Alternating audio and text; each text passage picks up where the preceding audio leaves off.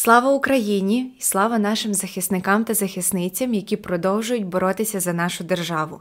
Не забувайте щодня донатити на ЗСУ, бо навіть маленький внесок все одно важливий. Якщо ж ви діти і не можете дозволити собі фінансово підтримувати нашу армію, то пам'ятайте, що підтримка українського контенту і абсолютний бойкот усьому російському дуже і дуже дуже важливий. Е, так само, як і спілкування українською мовою. Сьогодні я читатиму поему Івана Франка Мойсей. І під час цієї історії робитиму невеличкі паузи, щоб пояснити незнайомі, незрозумілі, трошки дивні слова і словосполучення. Якщо ви не потребуєте цих пояснень і вони вас відволікають від е, історії, то можете знайти посилання на аудіокнигу без пояснень під цим відео. Також хочу порадити вам подивитися ще одне наше відео про Франка та Мойсея, де ми детально розбираємо цей твір і розповідаємо, чому важливо його прочитати або послухати саме зараз. Я гадаю, що е, перегляд цього відео допоможе вам краще сприйняти і зрозуміти сам твір. Е, та й таке бажаю і вам, і собі приємного чи то слухання, чи то читання. Іван Франко Мойсей.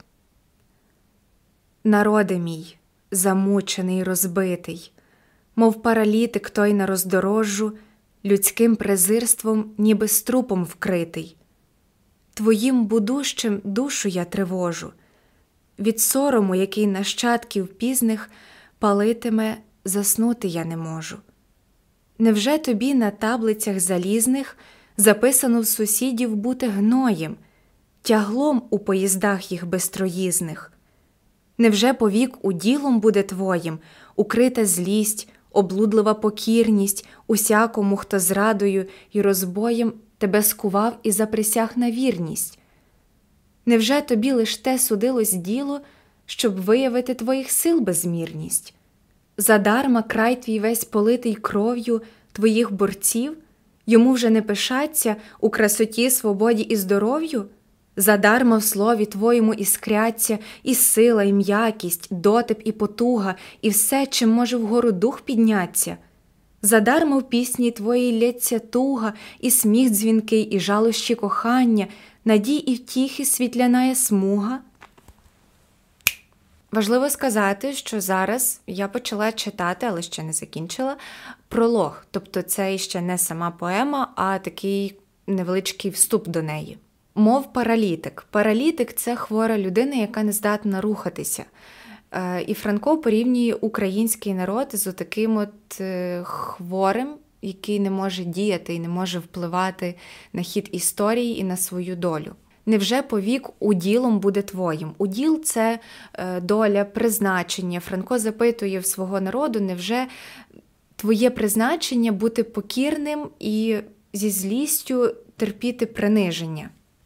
Струп це кірочка, така, якою покривається ранка на тілі, коли починає загоюватися. Офіруючи, офірувати означає жертвувати. Світляна смуга. Світляна це світла, шлях до світла, спокою, надії, любові, волі і чогось такого прекрасного, чого Франко бажає своєму народу.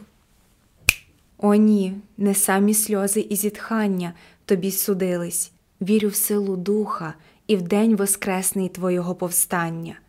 О, якби хвилю вдать, що слова слуха, і слово вдать, що в хвилю ту блаженну вздоровлює й огнем живущим буха. О, якби пісню вдать палку відхненну, що мільйони порива з собою, окрилює, веде на путь спасенну. Якби та нам знесиленим журбою, роздертим сумнівами, битим стидом, не нам тебе провадити до бою.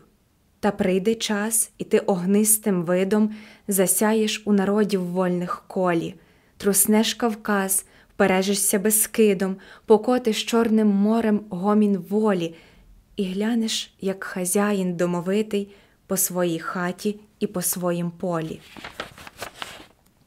Приймиш сей спів, хоч тугою повитий та повний віри, хоч гіркий та вільний твоїй будущині задаток слізьми злитий, твойому генію мій скромний дар весільний. 20 липня 1905 року. Відхненна це натхненна пісня, палка і натхненна. Твоїй будущині задаток слізьми злитий. Будущина це майбутнє, а задаток це завдаток, коли платять гроші наперед. Наприклад, під час онлайн-замовлення просять надіслати 200 гривень завдаток. Так само Франко дарує майбутньому свого народу такий невеликий подарунок завдаток у вигляді поеми. Твоєму генію. Тут слово геній означає не талановиту, суперздібну людину. Його треба розуміти скоріше так. Усьому найкращому, що ти у собі маєш, мій народе, я присвячую цю поему, тобто скромний дар весільний. Також під час читання або прослуховування важливо розуміти, що, хоч ця поема і про ізраїльський народ, про єврейський народ, е, про Мойсея, але це поема і про український народ, і це треба тримати собі на думці весь весь час. Розділ перший. Сорок літ, проблукавши Мойсей по арабській пустині, наблизився з народом своїм о межу к Палестині. Тут ще піски червоні, як ржа, голі скелі Моава, та за ними синіє Йордан і дібровий мурава. Арабська пустиня це частина найбільшої у світі пустелі Сахари. Саме по ній Мойсей 40 років блукав разом зі своїм єврейським народом. Палестина це частково визнана на даний момент держава, яка межує з Ізраїлем, і вона є цією землею обіцяною, землею обітованою, землею Ізраїлю, до якої йде ізраїльський єврейський народ. Моав це колись так назвали територію, яка зараз входить до складу е, країни під назвою Йорданія. Йордан, хто раптом знає, не знає, це така річка. Мурава це густа молоденька травичка. По Моавських долинах марних ось Ізраїль кочує. За ті голі верхи перейти він охоти не чує. Під подертими шатрами спить кочовисько ледаче, а воли та осли їх гризуть осети та будяче. Що чудовий обіцяний край, що смарагди й сапфіри вже ось ось за горою блистять, з них ніхто не йме віри. Сорок літ говорив їм пророк так велично та гарно, про обіцяну ту відчину, і все пусто та марно. Сорок літ сапфіровий Йордан і долина причудна, їх манили й гонили, немов фата моргана злудна. І зневірився люд і сказав набрехали пророки. У пустині нам жить і вмирать, чого ще ждать і доки? І покинули ждать і бажать, і десь рваться в простори слать гінців і самим визирать по заржавії гори. День за днем по Моавських ярах, поки спека діймає, у дрантивих наметах своїх весь Ізраїль дрімає. Лиш жінки їх прядуть та печуть в грані м'ясо козяче, а воли та осли їх гризуть осети та будяче. Та дрібна дітвора по степу дивні іграшки зводить, то воює, мурує міста, то городи городить, і не раз напівсонні батьки головами хитають. Де набрались вони тих забав, самі в себе питають адже в нас не видали того, не чували в пустині, чи пророцькі слова перейшли в кров і душу дитині? Кочовисько ледаче. Кочовисько це кочівники, ті, які постійно подорожують, переселяються з місця на місце і не мають постійного місця проживання. А ледачі це ліниві. Франко називає їх лінивими. Осет або по-іншому осот це бур'ян. Будяче або будяк це також бур'ян, рослина, яка росте всюди і мало там не за будь-яких умов. І Франко говорить про те, що їхні тварини, е, воли і ще там хтось їдять тільки бур'яни. Більше нічого кращого вони не мають і не можуть знайти в пустелі. Пророк про всяк випадок скажу, це той, хто міг е, пророкувати, передбачати якісь події, е, спілкуватися з Богом і доносити думку і бажання Бога до людей. Обіцяна відчина або вітчизна, або ще по-іншому батьківщина. Фата Моргана або Фата Моргана це таке дивне явище, як міраж або ілюзія, коли ви дивитеся на море, і здається, що корабель завис над горизонтом в повітрі, хоча це неможливо, і він насправді собі стоїть на воді. І таке явище можна побачити от десь на воді, на морі або в пустелі. Вчені мають цьому логічне пояснення, але то ви вже самі собі загуглите. Злудна це оманлива, якась несправжня, так само, як і оце явище Фата Моргана. Вона вона не справжня, вона якась така примарна. Дрантивий намет це такий уже дуже пощірпаний, порваний, старий е, намет або палатка, тобто те, в чому вони там жили. Розділ другий. Лиш один з поміж сеї юрби у шатрі не дрімає, і на крилах думок і журби поза гори літає. Се Мойсей, позабутий пророк, се дідусь слабосилий, що без роду, без стат і жінок сам стоїть край могили. Все, що мав у житті, він віддав для одної ідеї, і горів, і яснів, і страждав, і трудився для неї, і зневолів міцраєм свій люд, вирвав він, наче буря, і на волю провадив рабів із тіснин передмур'я. Як душа їх душі підіймавсь, він тоді многі рази до найвищих піднебних висот, і відхнення й екстази і на хвилях бурливих їх душ, у дні проби і міри, попадав він із ними не раз у безодню зневіри, та тепер його голос зомлів, і погасло відхніння, і не слухає вже його слів молоде покоління. Ті слова про обіцяний край для їх слуху се казка, м'ясо стад їх, і масло, і сир все найкраща є ласка. Що з Міцраєм батьки і діди піднялись до походу, на їх погляд, це дурість і гріх, і руїна народу. Серед них Авірон і Датан верховодять сьогодні, на пророцькі слова їх одвід, наші кози голодні, і на поклик його у похід наші коні не куті, на обіцянки слави й побід, там войовники люті. Міцраїм або Міцраїм, не знаю. Так колись давно називали Єгипет, з якого 40 е, років тому вийшов ізраїльський народ, бо був там у рабстві. Дні проби і міри. Проба це як спроба, напевно, спроба достукатися до Бога. А міри, можливо, я щось додумаю, але для мене це як дні, коли Бог випробовував, вимірював е, їхню віру і впевненість у ньому, що вони все роблять правильно. І коли такі дні наставали, що Бог не відповідав і таким чином їх випробовував, то вони впадали в зневіру. І Мойсей це визнає, що він теж впадав в зневіру, але він досі тримається. Авірон і Датан це персонажі поеми, вони є суперниками Мойсея, постійно е, йому протистоять, намагаються схилити народ на свій бік, і в них це вдається. Наскільки мені відомо, це нереальні персонажі, як Мойсей, а вони вигадані Франком. Одвід це відповідь: побід або побіда, точніше, правильно сказати, перемога. На принади нової землі нам і тут непогано а на згадку про Божий наказ замовчити поману. Та коли загрозив їм пророк новим гнівом Єгови, то йому заказав Авірон богохульні промови. А на зборі Ізраїля синів, честь віддавши Ваалу, голосистий датан перепер ось такую ухвалу. Хто пророка із себе вдає і говорить без зв'язку, і обіцює темній юрбі Божий гнів або ласку, хто до бунту посміє народ закликати до зміни і манити за гори на стріть кінцевої руїни, той на пострах безумцям усім, між оцим поколінням найопльований буде всіма і побитий камінням.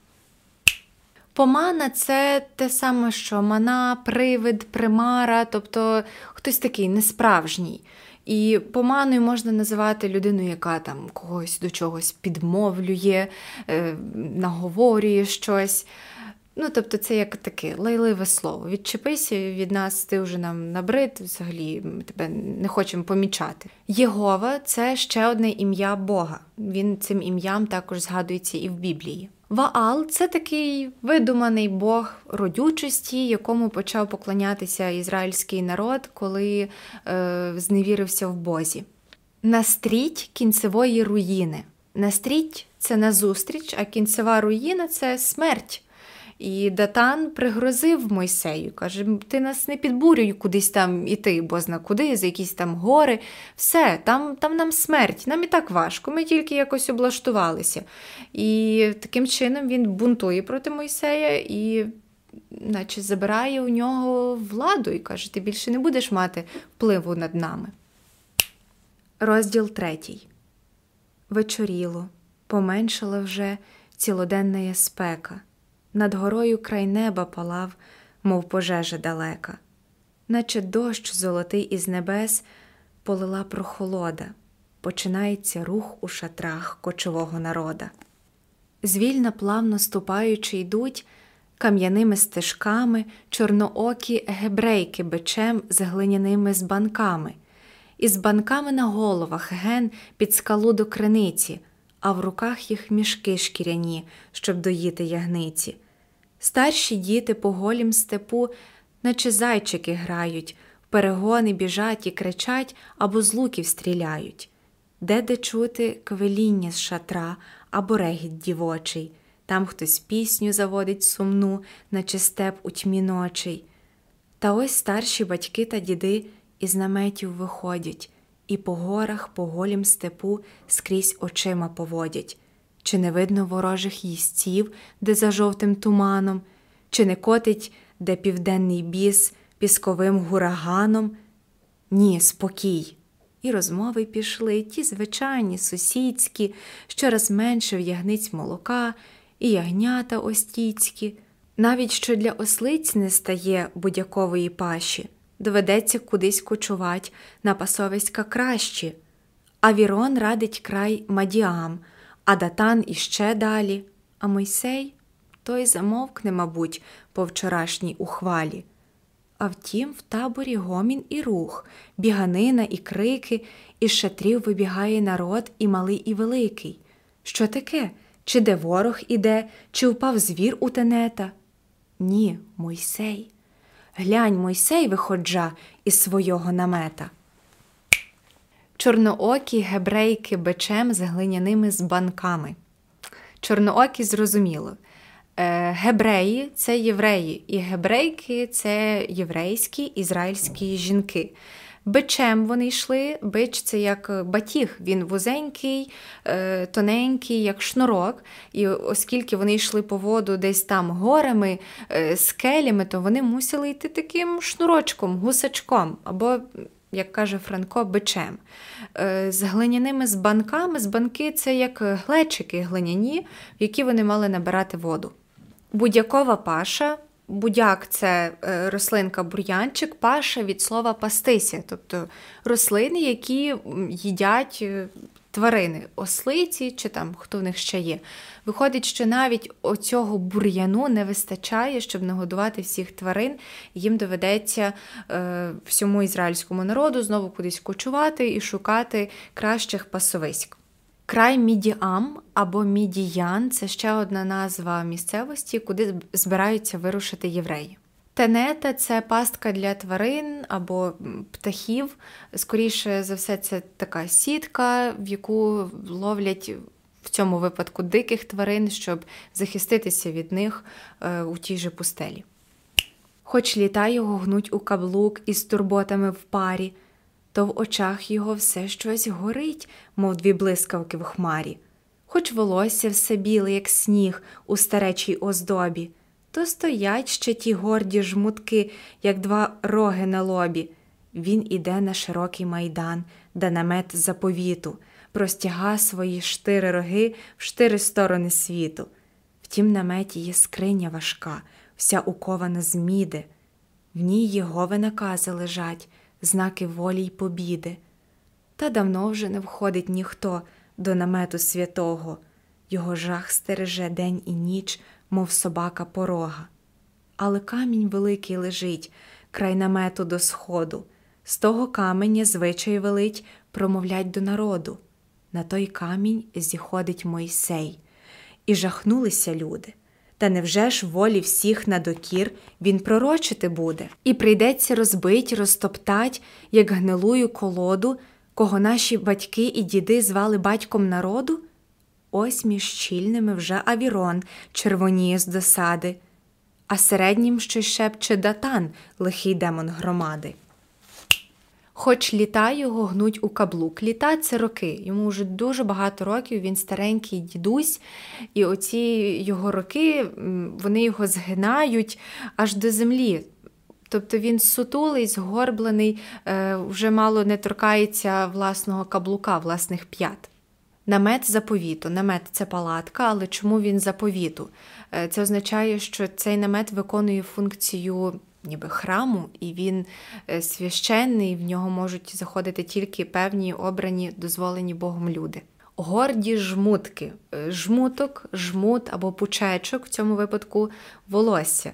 Тут йдеться про те, що у Мойсея вже того і волосся немає, і воно вже сиве, і він старенький, але є ще кілька малесеньких пучечків, жмутків, які тримаються і дуже гордо і міцно штири роги, штири це чотири, чотири кутики вершечки намету е, дивляться в різні сторони світу: північ, південь, захід, схід. І от він, очевидно, має бути розташований саме таким чином. Скриня з міди, значить, з міді це такий недешевий метал. Чільний це головний. Тут йдеться про головних е, членів цієї громади, можливо, там якихось найстарших мужів і поважних людей. Розділ п'ятий. Вчора ви, небожата мої, раду радили глупу. Все хотів я сказати вам тепер замість першого вступу. Ухвалили печать наложить на язик мій на душу, тож тепер вам усім вперекір говорити я мушу. Зрозумійте й затямте собі ви сліпці покоління. Що, як зглушите душу живу, заговорить каміння. Вчора ви сприсяглися свій слух затикать на промови не мої, не тих глиняних уст, а самого Єгови. Бережіться, а то він до вас заговорить по-свому, заговорить страшніше сто раз, як в пустині рик грому, а від слів його гори дрижать, і земля подається. Ваше серце, як листя в вогні, зашкрумтить і зів'ється. Вчора ви прокляли всякий бунт і кляли його всує, бо напроти тих глупих проклять ваше серце бунтує, бо в те серце Єгова вложив, наче квас в прісне тісто, творчі сили, ту гнатимуть вас у призначене місто. Вчора ви уважали спокій найблаженнішим станом, та чи радився ум ваш притім з вашим Богом і паном? Чи то він для спокою призвав з міста Ур та з Гарана, Авраама і плем'я його на луги Канаана? Що як зглушити душу живу, заговорить каміння? Вчора народ ухвалив проти Мойсея бунт і заборонив йому проповідувати і давати їм якісь поради, настанови і тому подібні речі. І тепер Мойсей каже, що якщо ви забороните говорити мені, заглушите душу живу і не дозволите мені говорити те, що каже мені Бог, то заговорить каміння, Господь заговорить до вас зовсім по-іншому. І ви дуже сильно злякаєтесь, вам це не сподобається листя зашкрумтить. Зашкрумтить означає, що воно підсушиться на вогні і просто перетвориться в порошок. Те саме відбудеться е, з серцем людей, які почують голос Бога. Настільки це вражаюче, е, можливо, дечому страшно і, і дуже сильно. Кляли його всує. Всує те саме, що марно або даремно. Ур та Гаран це назви дуже дуже дуже давніх старовинних міст. Авраам біблійний персонаж і родоначальник, тобто від нього пішло дуже-дуже багато різних родів і народів, в тому числі і євреї. Виходить, що він їх якісь там пра-пра-пра-пра-пра мільйони разів прадідусь. Канаан або Ханаан це назва місцевості. Для спокою їх потім водив по Йорданським Поділлю, семилітнім їх голодом гнав аж на береги Ніллю. Якби хотів вас спокою держать, наче трупа у крипті, то ви й досі, як сірі воли, гнули б шиї в Єгипті. Тим то буду до вас говорить не від себе, а владно, щоб ви знали, що з Богом напрю виступать непорадно, бо Єгове натягнений лук і тятива нап'ята, і заложена стрілка на ній, і то ви є стрілата. Як стріла вже намірена в ціль, наострена до бою, чи подоба стрілі говорить Я бажаю спокою. А що вчора ви тут присягли на подобу жіноцтва, більш не слухать обітниць моїх, і погроз, і пророцтва, то навмисно про все те до вас побалакати хочу, і обітницю дам, що прийде, погрожу і пророчу, і ви мусите слухать, хоч злість, вб'є вам жало студене. Рад я знать, чия перша рука підійметься на мене. Береги Нілю. Ніл це найдовша річка у світі, яка протікає через Єгипет. Крипта або крипта це не те, що ви подумали, це приміщення під землею, де е, ховають заможних, знатних людей. По-іншому можна ще сказати склеп. З Богом на прю виступать непорадно. Прю або пря це боротьба, суперечка. І непорадно, е, не знаю, не гарно, не годиться, не добре. Тобто сперечатися з Богом це як мінімум не гарно. А далі вже розумієте, які можуть бути наслідки від цього. Бо Єгове натягнений лук і тятива нап'ята. Е, тятива, тятива це оця от струна, мотузочка, яка об'єднує два кінці лука, і вона нап'ята, вона натягнена, вона вже готова випустити стрілу. Франко поє... Франко порівнює ізраїльський народ з цією стрілою, що Господь обрав їх для того, щоб реалізувати певний свій е, план, свій задум. І коли вони вже так близькі до цілі, е, вони не можуть відмовитись, так само, як і стріла, яка вже готова вилетіти, вона не може сказати: Ой, я хочу відпочити, sorry, я сьогодні нікуди не полечу. Ні. Її вже натягнули, вона вже от-от полетить. Жало студене, жало це як гострий кінець чогось, як у бджілки жало, як у стріли може бути оцей кінчик, можна його назвати жалом. І воно студене означає холодне. Розділ п'ятий. Зареклися ви слухати спів про Єговину ласку. Тож, мов дітям безумним, я вам розповім одну казку. Як зійшлися колись дерева на широкім роздоллі. Оберімо собі короля по своїй вольній волі, щоб і захист нам з нього, і честь, і надія, і підмога, щоб і пан наш він був, і слуга, і мета, і дорога. І сказали одні вибирать на одно всі ми звані. Най царює над нами вовік отой кедр на лівані. І згодилися всі дерева, стали кедра благати. Ти зійди з своїх гордих висот, іди до нас царювати, і відмовив їм кедри і сказав Ви чого забажали? Щоб покинув я сам ради вас свої гори і скали, щоб покинув я сам ради вас близьке сонця й свободу, бувши вольним, спустився служить збиранині народу? Ви корону мені присягли, що мені це за шана? Я й без неї окраса землі і корона лівана. І вернулися всі дерева, стали пальму благати. Ти між нами ростеш, нам рідня, іди до нас царювати. І сказала їм пальма Брати, що се вас закортіло? Царювати й порядки робить це моє хіба діло? Щоб між вами порядки робить, чи ж я кинути в силі свої квіти пахучі та свій плід солодкі дактилі? На широкім роздолі. Роздолля це великий, широкий рівний простір.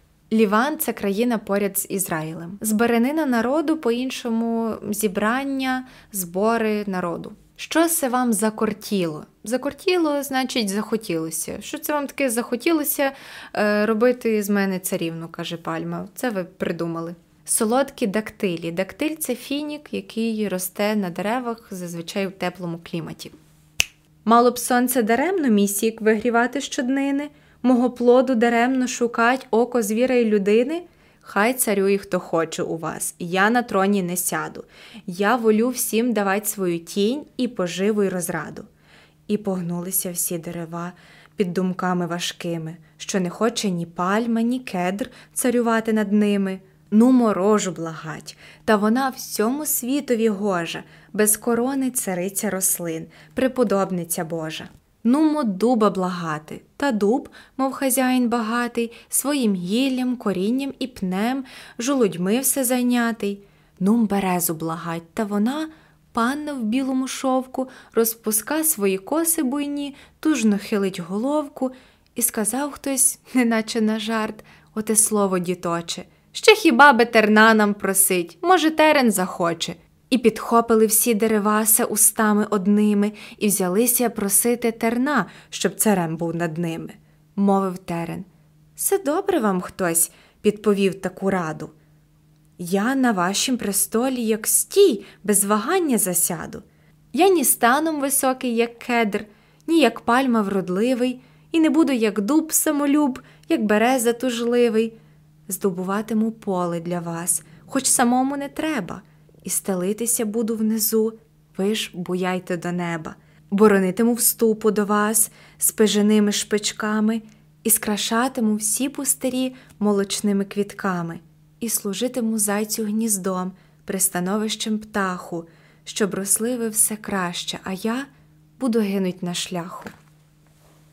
Рожа це рослина з високим стеблом і красивими квітками, е, схожа на мальву. Терен це така колюча рослинка, яка в'ється собі внизу. Це не дерево, мабуть, навіть не кущ. Е, Так само, якщо пам'ятаєте, саме з терну зробили для Ісуса цей вінок, який символізував корону. Слово діточе. Діточе значить дитяче. Хтось ляпнув якусь дурницю, як це іноді можуть, там, не подумавши сказати маленькі дітки, і всі оце підхопили.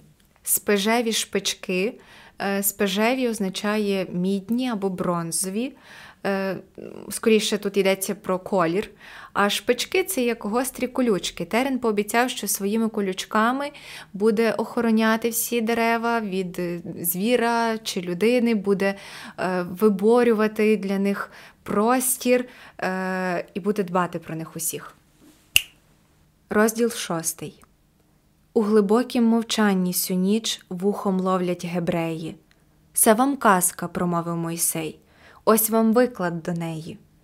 Дерева це народи землі, а король у їх колі Божий вибранець, син і слуга Господевої волі, як народи Єгова создав, мов літо рослів полю, заглядав всім у душу і читав з неї кожного долю, заглядав їм у душу, яка їх удача й причина, і шукав, кого з них би собі обібрати за сина. І не взяв отих гордих, грімких, що б'ють в небо думками, і підносять могутню п'яту над людськими карками, і не взяв багачів дукачів, що всю землю плюндрують, людським злотом і потом собі домовини мурують, і не взяв красунів джигунів, що на лірах брязкочуть, і свій хист у мармурі в піснях віковічнити хочуть. Літеро сельце гілки так Франко порівнює різні народи, які створив е, Єгова, Господь, е, з гілочками, мабуть, ну, як відгалуження, дерева чи щось таке.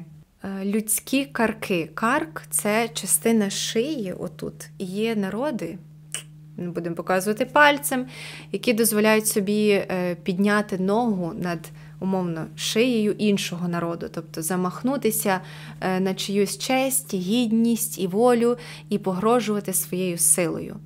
Але ми добре знаємо, чим це все закінчиться для таких народів. Геніальний чоловік цей Франко. Просто я в захваті. Е, багачів дукачів. Дукачі це е, прикраси, які носили на шиї. Іноді це були якісь там золоті срібні монети. Тобто такі прикраси могли собі дозволити тільки багаті люди. Так само Франко порівнює е, народи і каже, що є там такі от нахаби, які дозволяють собі свою ногу підносити над кимось, а є е, дуже багаті, які дбають тільки про те, щоб ставати ще більш багатими. Плюндрувати це знищувати і псувати. Домовини мурують. Домовина це труна, гріб, в якому ховають померлого. Але, можливо, тут це слово має значення також склепу, кімнати, де от складають ці домовини. Тому що, оскільки їх мурують, то здається, наче це якесь приміщення. Красенів джигунів. Джигун це такий найвеселіший, і найактивніший хтось в компанії. На лірах брязкочуть. Ліра це інструмент зі струнами у вигляді такої підкови, там ці струни натягнені. І брязкотати означає щось там бренькати на цій лірі, е, сидіти без діла. Згордував усю славу, весь блиск і земне панування, і всі пахощі штук, і усе книжкове мудрування. І як терен посеред дерев, непоказний на вроду, і не має він слави собі ані з цвіту, ні з плоду, так і вибраний Богом народ, між народами вбогий, де пишнота і честь там йому за високі пороги. Між премудрими він не мудрець, у війні не войовник, у батьківщині своїй він гість і всесвітній кочовник, та поклав йому в душу свій скарб, серцевідець Єгова, щоб він був, мов світило у тьмі, мов скарбник його слова на безмежну мандрівку життя дав йому запомогу, заповіти й обіти свої, наче хліб на дорогу. Але заздрий Єгова наш Бог, і грізний, і сердитий, те, що він полюбив, най ніхто не посміє любити. Тож на вибранця свого надів плащ своєї любові, недоступний, колючий, немов колючки ті тернові, і зробив його гострим, гризьким, мов кропива жируха аби міг лише сам він вдихать аромат його духа, і посольство йому дав страшне під сімома печатьми, щоб в далеку будущину ніс, ненавиджений братьми, горе тому нездарі послу, що в ході задрімає, або Божу, зневаживши річ, і печать розламає. Вийми інший посольство страшне, лінюхові з долоні, побіжить і осягне мету, і засяє в короні та щасливий посол, що свій лист понесе скоро й вірно, дасть вінець йому царський Господь і прославить безмірно. О Ізраїлю, ти той посол і будущий цар світу, чом не тямиш посольства свого і його заповіту, Твоє царство не сеє землі, не мерська твоя слава, але горе, як звабить тебе світова забава, замість статися сіллю землі станеш попелом підлим, замість всім з'єднать ласку ти сам станеш ласки негідним, замість світ слабонити від мук і роздору, і жаху, будеш ти, мов розчавлений черв, що здихає на шляху. І посольство йому дав страшне. Тут посольство означає не місце, де роблять візу за кордон, а означає якусь місію, особливе доручення, яке Господь дав ізраїльському народу, і яке е, народ повинен виконати, аби заслужити собі ласку в Бога. Слабонити означає звільняти. Ізраїльському народу не судилося звільнити весь світ від мук і жаху і, і чогось такого. Е, йому судилося самому страждати на землі, аби мати щастя і ласку від Бога на небесах. Розділ сьомий. І з'їдливо сказав Авірон Мості пане Мойсею, страх загрів і напудив ти нас приповісткою сею, між народами бути терном. За сю ласку велику, справді б варто в Єгові твоїм признавати владику і послом його бути се честь, і в незнане будуще запечатані письма носить, се манить нас найдужче. Це якраз доля того осла, що зав'язані міхи з хлібом носить, сам голод терпить для чужої потіхи. Ще гебреї з ума не зійшли, долі ліпшої варті, і осягнуть, як честь віддадуть і Ваалу й Астарті. На Єгова собі там гримить на скалистім сінаї. Нам Ваал дасть багатства і власть у великому краї. На Єгові колючі терни будуть любі та гожі, нас Астарте рука поведе поміж мірти і рожі. Наш уділ Сенаар та Гаран, а на шлях до востоку, а на захід у твій Канаан не поступимо й кроку. Все те ясне, не варто про це і балакати далі. Та от що нам з тобою зробить по вчорашній ухвалі? Бить камінням руїну стару, Шкода заходу й труду, де чим може ще він послужить ізраїльському люду. Майстер він говорити казки, меляну пускать баньку, тож проставмо його до дітей за громадською няньку. Так сказав він, і регіт піднявся, а з тим реготом в парі по народі йшов клекіт глухий, мов у градовій хмарі. Та спокійно відмовив Моїсей. Так і будь, Авіроне, що повиснути має колись, та і в морі не втоне. Канаана тобі не видать, і не йти до востоку. З цього місця ні вперед, ні взад ти не ступиш і кроку. І мертвецька тиша залягла на устах всього люда, і жахнувся Авірон і поблід, сподіваючись чуда. Але чуда нема. Авірон сміх, а з сміхом тим в парі по народі йшов клекіт глухий, як у градовій хмарі. Напудити означає налякати. А Вірон сміється з Мойсея і каже: О, страшне ти нас налякав своїми цими розповідями. Зав'язані міхи. Міхи це мішки з хлібом. А Вірон каже: ми не хочемо бути ослами, які несуть мішки з хлібом і, і роблять таку добру справу, а самі йдуть голодні. Це не про нас. Астарта це головна богиня предків євреїв, яка теж відповідала там за материнство, родючість, кохання. Хтось каже, що і вона була богиною війни і всіляке таке. Сінай або Синай це гора, на якій Мойсей молився і спілкувався з Богом і отримав від нього таблиці з десятьма заповідями. Мірти і рожі. Мірти або мирт це рослина, з якої роблять масла і олії. Е, рожі так ще можуть казати на троянди. Сенаар теж назва давньої якоїсь місцевості. Клекіт, глухий клекіт це такий звук, який можуть видавати пташки. Наприклад, коли лелека так дзьобиком стукає, це теж можна назвати клекіт. І такий звук пішов, коли народ почав бубніти і обговорювати е, оцю суперечку е, Мойсея, Авірона, Датана і всю цю їхню історію. Розділ восьмий. І піднявся завзятий датан. Дарма грозиш, пророчиш. Ось як я тобі правду скажу, може, й слухать не схочеш.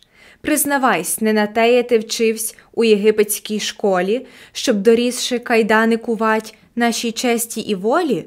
Признавайсь, не на те ти ходив у єгипетську раду, щоб з мудрецями й жерцями кувать на Ізраїля зраду.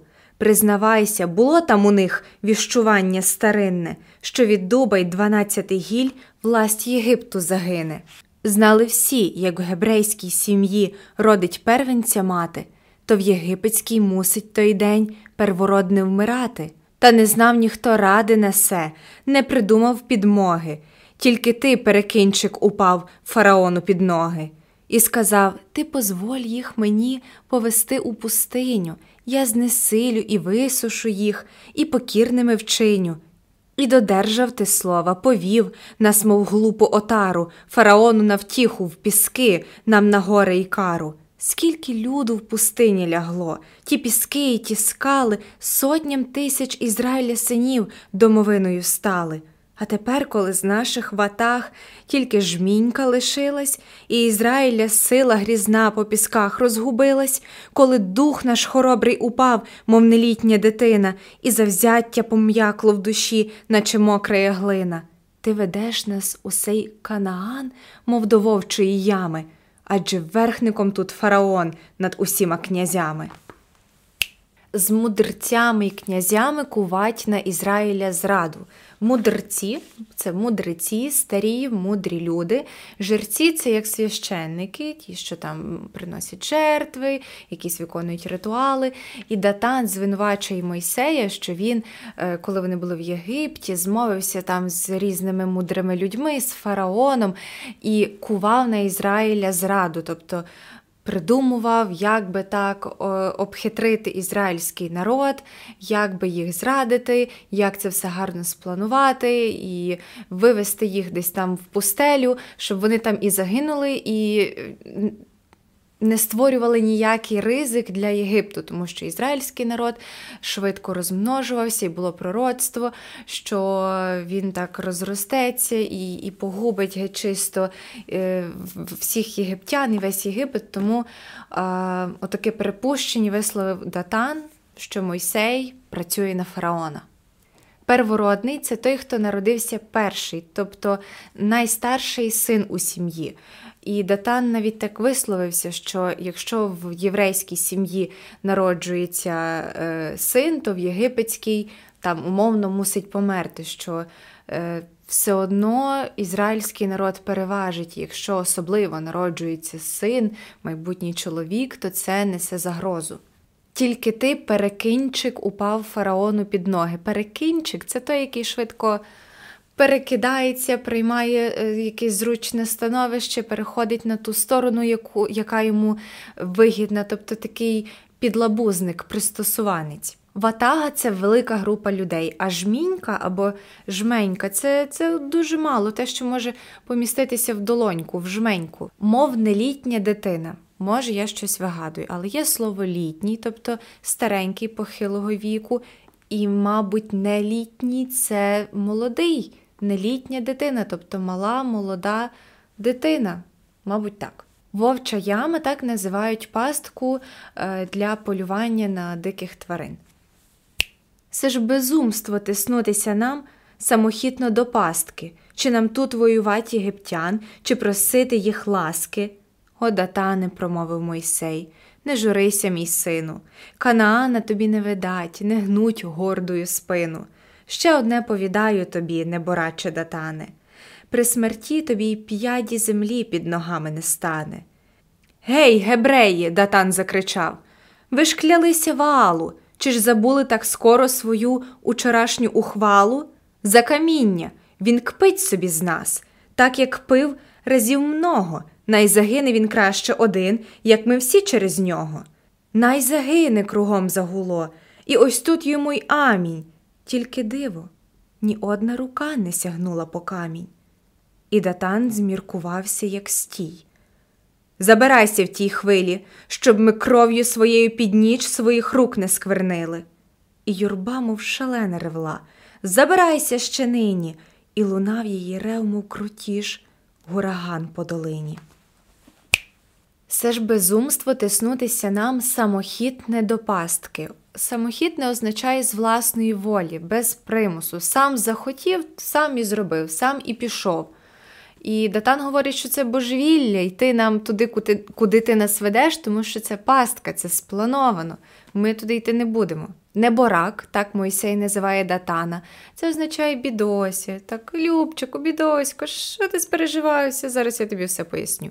П'ять землі це одиниця вимірювання, яка існувала давно ще до того, як вигадали лінійку. Це відстань між вказівним і великим пальцем руки. Своїх рук не сквернити. Сквернити або осквернити означає споганити, забруднити, не в прямому значенні, е, там, не знаю, зіпсувати якусь е, святість, репутацію. Крутіж це вир, вихор, як ураган. І оці голоси людей вони теж створювали такий звук, наче буря насувається. Розділ 9. Але ось підняв голос Мойсей у розпалі гнівному. Покотились слова по степу, наче розкоти грому. Горе вам, непокірні, палки, загорілі й уперті, тим упором, мов клином самі унутрі ви роздерті, як кропива ви руку жжете, що, мов цвіт вас плекає як бугай будете пастуха, що вам паші шукає. На гордині котурні.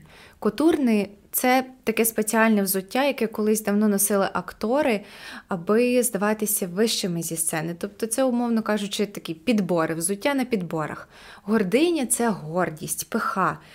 І вона, наче підносить людей над іншим, робить їх вищими, зверхніми. І це не дуже добре.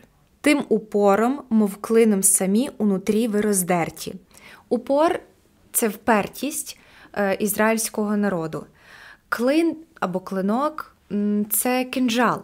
Виходить, що ваша впертість, наче кинжал, розтинає вас самих зсередини, і не дає вам рухатися далі і приймати правильні рішення, проста така дурна впертість. Як бугай будете пастуха, бугай це бик, бодатися це штовхатися і бити.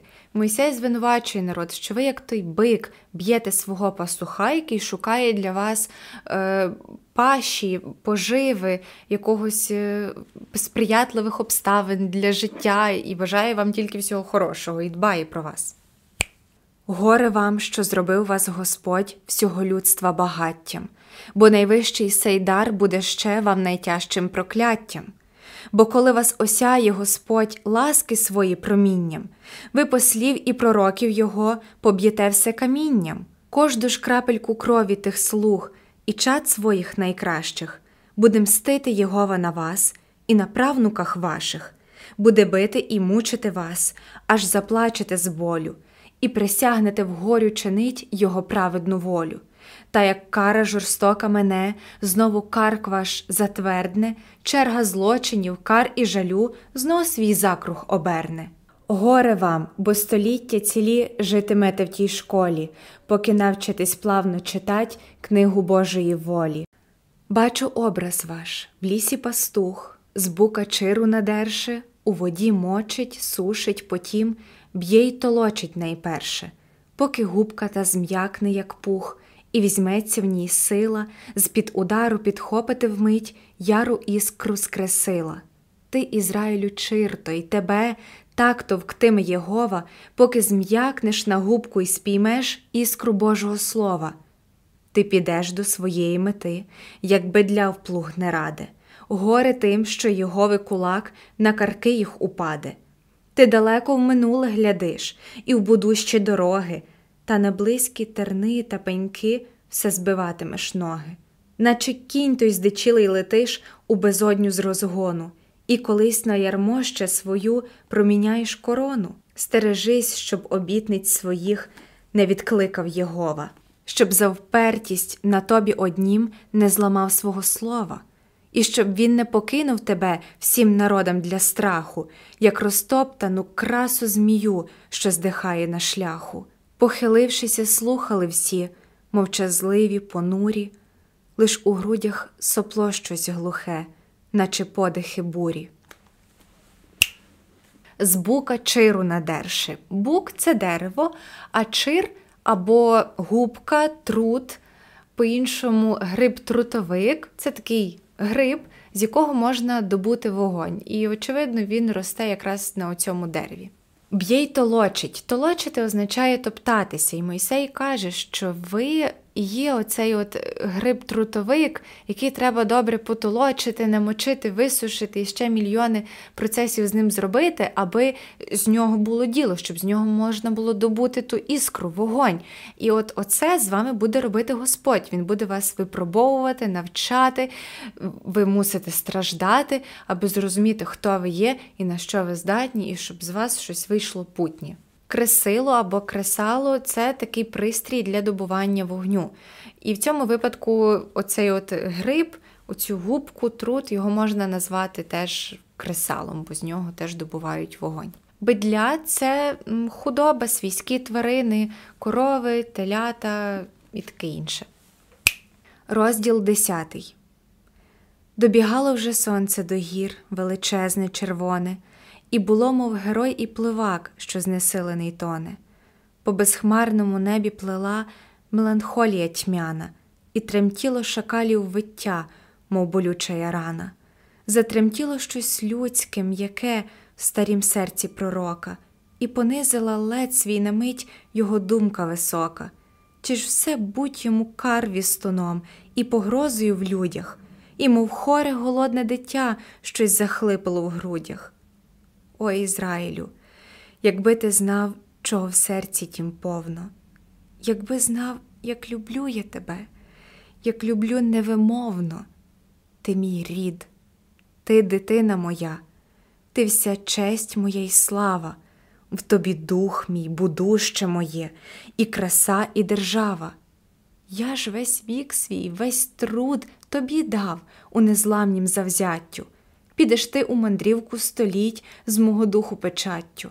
Але ні, Не самого себе я у тобі кохаю, все найкраще, найвище, що знав, я у тебе вкладаю. Ой Ізраїлю, не тямте сього богохульного слова. Я люблю тебе дужче, повніш, ніж сам Бог наш Єгова. Це, мабуть, мій улюблений момент з усієї поеми зізнання е, Мойсея у любові своєму народу. Не знаю, для мене неймовірно зворушливий текст. І дуже хочеться, щоб усі читачі, слухачі, глядачі його зрозуміли. Пливак це те саме, що плавець, людина, яка пливе, і сонце дуже втомлено плило за обрій, наче втомлений плавець, в якому вже немає чим дихати, який вже не може рухати руками і ногами, аби допливти до цілі. Меланхолія тьмяна. Меланхолійний це якийсь такий сумний. Е, зажурений, і можна собі уявити, як така тьмяна, невесела ніч, якісь сутінки напливали на небо, і темні хмари вже посували день кудись далеко. Чи все ж будь йому кар вістуном? Вістун це той, хто приносить вісті, новини. І Мойсей, по суті, є таким вістуном. Він приносить народу новини і послання від Бога, але йому прикро, що він часто мусить їм докоряти і сварити, і повчати. І він каже, що я, я не хочу завжди бути вісником чогось поганого. І починає казати так, ну він і до цього говорив щиро, але тут він починає. Е, менше думати і більше відштовхується від власних почуттів і зізнається своєму народові у любові, бо саме ця любов є причиною всіх його дій, і всіх жертв, і всього того, е, що він робив більшу частину свого життя, саме виконував цю Божу волю і вів народ до цієї обіцяної землі, де вони зможуть бути щасливими. Хоре голодне дитя. Хоре означає хворе, хвореньке, кволе дитятко. Богохульного слова. Богохульний це той, який не поважає Бога і може дозволити собі сказати про нього щось нехороше або просто зневажливе. І Мойсей любить Бога, він його поважає і він його возвеличує, але він дозволяє собі сказати дещо богохульне. Він каже, що Ізраїлю, я люблю тебе більше навіть більше, ніж сам наш Бог. Настільки настільки він любить свій народ, настільки він хоче це йому донести. Мільйони у нього дітей, всіх він гріє і росить, а у мене ти сам лиш один. І тебе мені досить. І коли з мільйонів тебе вибрав він собі в слуги, я без вибору став твій слуга, лиш з любові і туги. І коли він для себе бере твою силу робочу, я, Ізраїлю, від тебе собі нічогісько не хочу. І коли він жадає кадил, і похвали, і пошани, я від тебе невдячність прийму, і наруги, і рани, бо люблю я тебе не лише за твою добру вдачу, а й за хиби та злоби твої, хоч над ними і плачу, за ту впертість сліпую твою, за ті гордощі духа що, зійшовши на глупий свій шлях, навіть Бога не слуха. За брехливість твого язика, за широке сумління, що держиться земного добра, мов ціпкеє коріння, за безсоромність твоїх дочок, за палке їх кохання, і за мову й звичаї твої, за твій сміх і дихання. О Ізраїлю, чадо моє, жалься Богу, шаддаю, як люблю я безмірно тебе, а проте покидаю, бо вже близька година моя, та остання незнана, а я мушу, я мушу дійти до межі Канаана.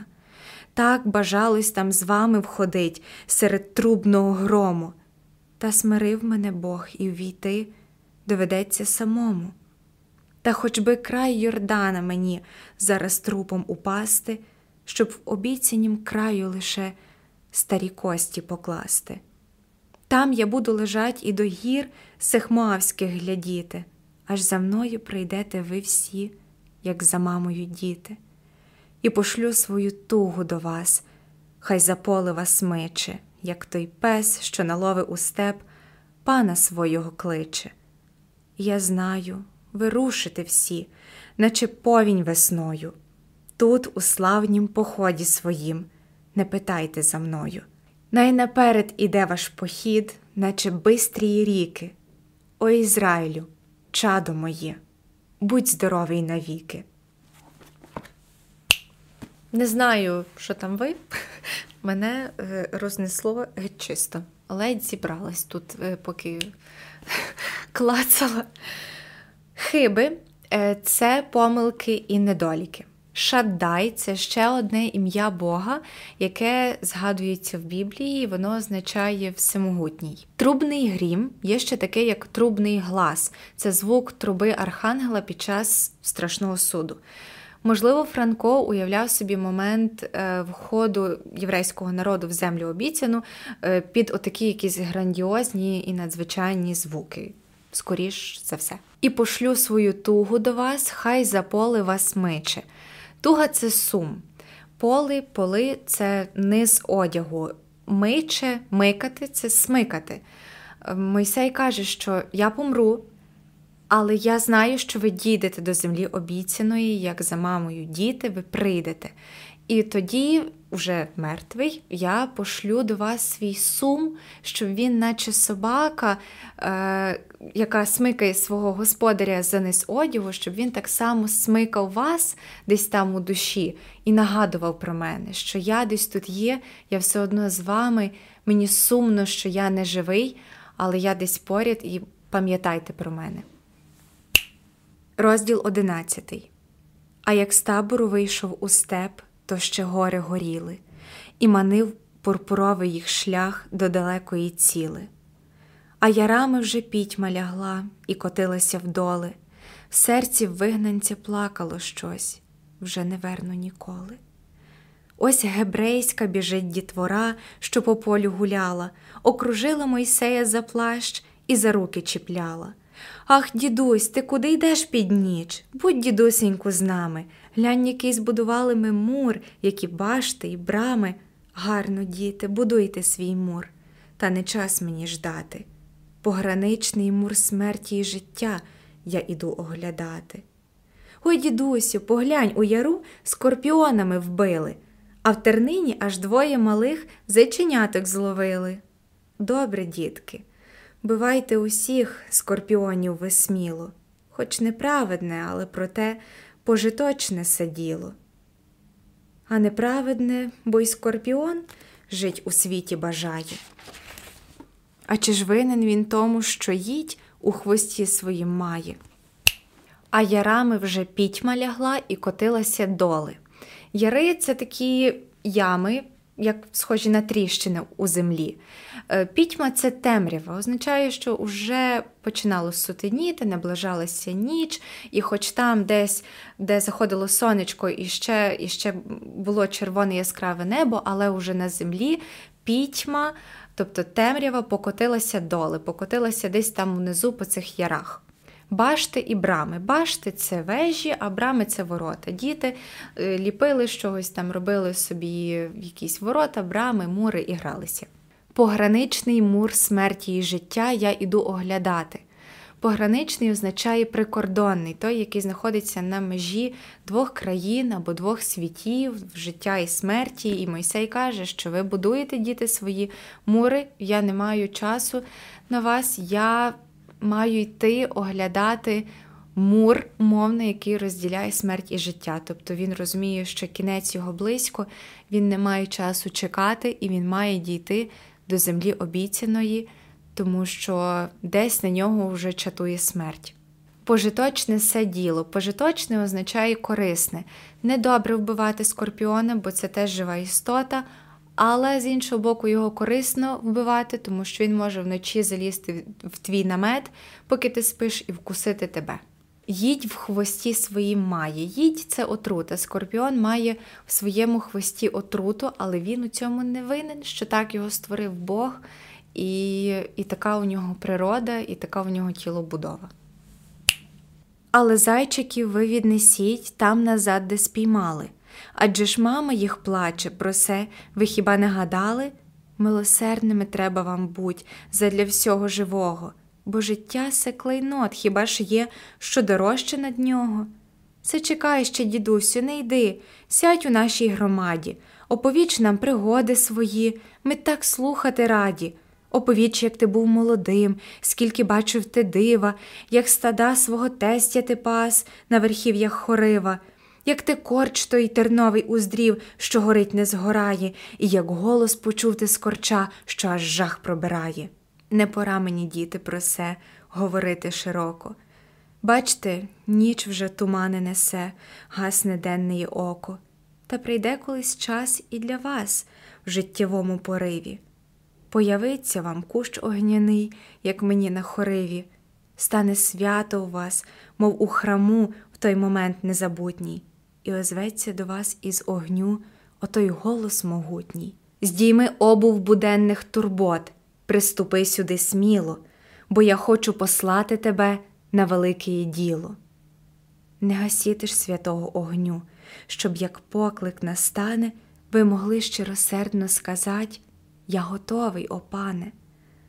Довго ще міркували дітки над пророцькою річчю, коли сам він нечутно пішов, ночі й пітьмі настрічу. Довго висів і смуток, і жаль над мовчущими дітьми, поки темний його силует щез зовсім серед пітьми. Клейнод це скарб або дорогоцінна річ. Оповіч нам пригоди свої. Оповіч значить розкажи. Розкажи, що в тебе було цікавенького протягом всього твого довгого життя. Стада свого тестя ти пас. Стада або стадо це група тварин. Тесть це батько дружини.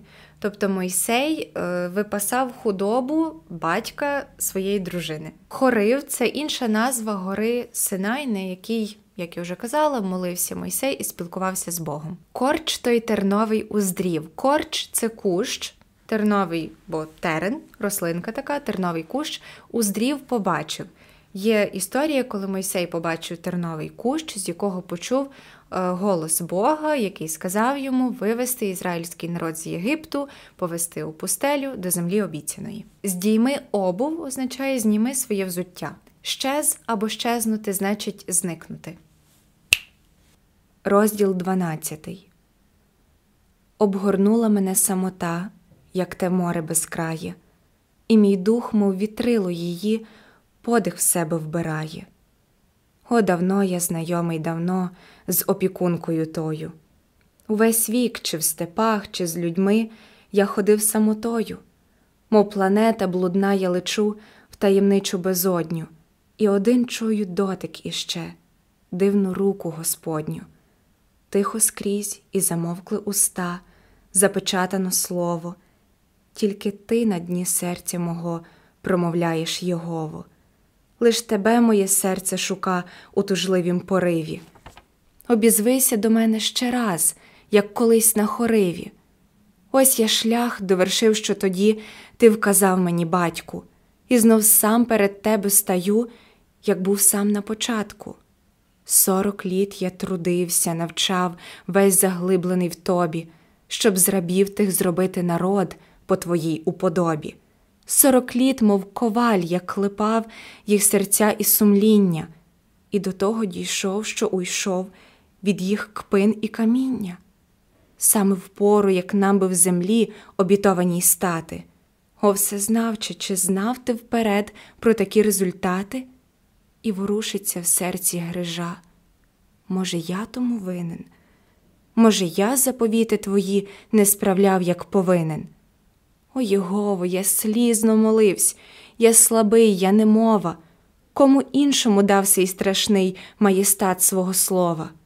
І ось сумнів у душу мені тисне жало студене. О, всесильний, озвися, чи ти задоволений з мене?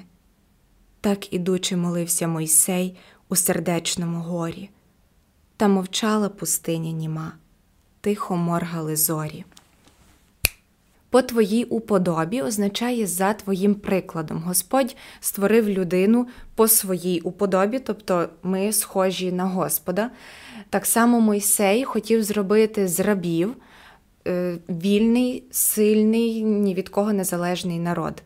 Мов коваль як клепав. Клепати означає з'єднувати між собою дві якісь металеві частинки. І так само, як коваль наполегливо, старанно працює над якимось виробом, так само і Мойсей ретельно, дуже-дуже багато років працював над душами е, кожної людини, щоб змінити їх, змінити їхнє ставлення до життя, до себе і, і зробити з них вільних людей. Кпини те саме, що кипкування, якісь жорстокі насміхання і недоречні жарти. Е, перед тим, як Мойсей покинув єврейський народ, вони якраз і сміялися з нього, і казали, що ми з тебе зробимо няньку для наших дітей, будеш їм свої казки розказувати. Е, грижа це турбота, якась гризота, те, що тебе мучить зсередини і не дає тобі спокою. Мойсею не дає спокою е, думка про те, що він щось зробив не так. Його мучать сумніви, і він хоче отримати від Бога відповідь, чи правильно він прожив своє життя, чи Господь ним задоволений. Маєстат свого слова, маєстат це велич.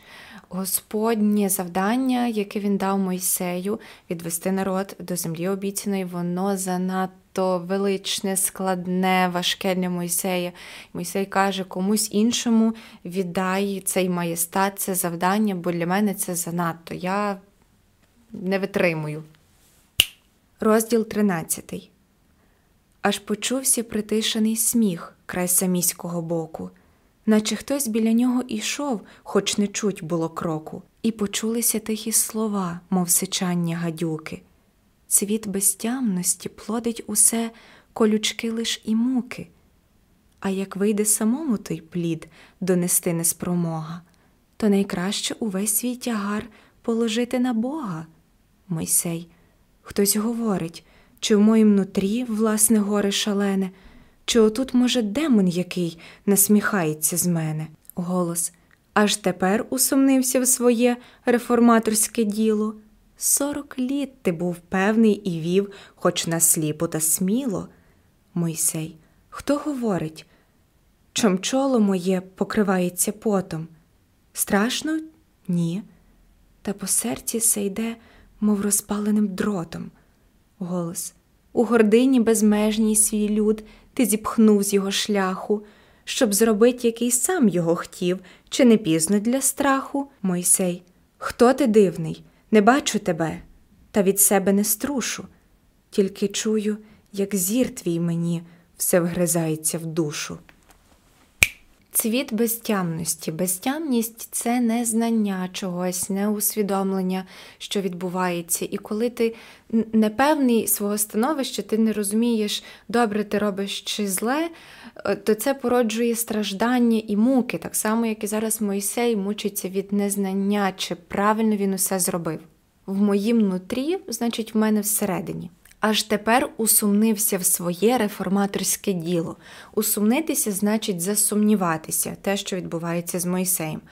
Е, реформаторський, реформаторське діло це якась справа, яка кардинально змінює усе. Наважитись піти з Єгипту, шукати для себе якусь кращу землю, кращого життя це дуже реформаторське діло. І зараз Мойсей засумнівався, чи правильно це все було та від себе не струшу. Струсити це значить скинути з себе щось. Мойсей чує якийсь голос, але не розуміє, звідки він з'явився, і він не може його позбутися, струсити з себе, змахнути. Голос чи так важно, хто я?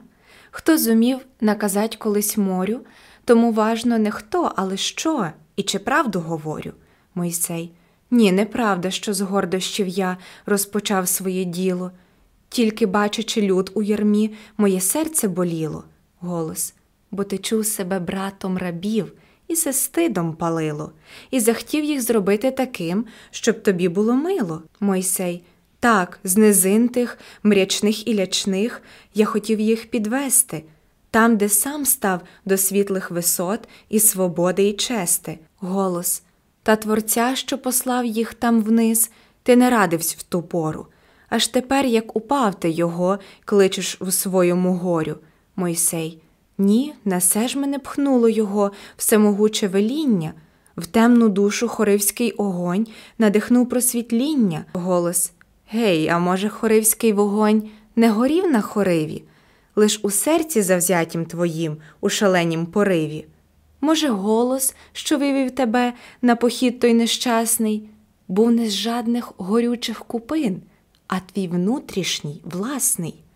Але пристрасть засліплює зір, а бажання сещари плодить оку і світ, і богів, як пустині і мари. Те бажання, що, наче шакал, у душі твоїй вило, лиш воно тебе їх ватажком і пророком зробило. Мойсей, аж від слів тих я чую себе сто раз більш в самотині. Хто ти, вороже? Голос. Я Азазель, темний демон пустині. Люд у ярмі. Ярмо це така дерев'яна конструкція, яку одягають, наприклад, коневі на шию, щоб ним було легше керувати. Але люд, люди у ярмі це значить, що люди в рабстві, в неволі. Бо ти чув себе братом рабів і все стидом палило. Чув себе означає почувався Мойсей почувався братом рабів, і йому було від цього соромно, все його палило стидом від того, що е, всі його браття, всі інші євреї раби, а він, бачите, син фараона, йому було з них соромно. Це Таке припущення висловлює демон для того, щоб е, Мойсей Мойсей засумнівався у е, правильності своїх дій. Був був не з жадних горючих купин. Горюча купина, ще кажуть, неопалима купина це якраз той кущ, який горів і не згорав, і Мойсей чув з нього голос Бога. Е, не з жадних, це не жадіна, не скупий, тут скоріше мається на увазі не з жодних. Не було жодного голосу Бога, жодна е, горюча купина і кущ до тебе не говорив. Це був твій внутрішній голос, який наштовхнув тебе е, іти, робити якісь е, грандіозні вчинки, виводити народ з Єгипту і щось ще придумувати. Таким чином, демон спокушає Мойсея і наговорює йому такі речі. Розділ 14 було темно, лиш зорі яркі миготіли з простору. Простував при їх блиску Мойсей усе вгору та вгору. Без стежок серед пітьми вели його дивні звуки то квеління гієни в яру, то знов шелест гадюки. Він ішов, не ставав, мов герой, до останнього бою, та у серці важка боротьба ішла з самим собою. Те бажання кричало там щось виплід сорому й болю. Це був кущ огняний, що велів вирвать люд мій на волю. Те бажання, це був той огонь, і була то та сила, що для мене Єгови наказ Єгову створила. Те бажання братам помогти і їх сльози обтерти, це той гріх, що за нього я варт і прогнання, і смерти? Ні, не те. Бережись і не крив сам душею своєю все бажання святе, та чи гріх не підповз там змією? Чи не був же ти їх ватажком, паном душ їх і тіла, і чи власть та бажання святі в твоїм серці не з'їла?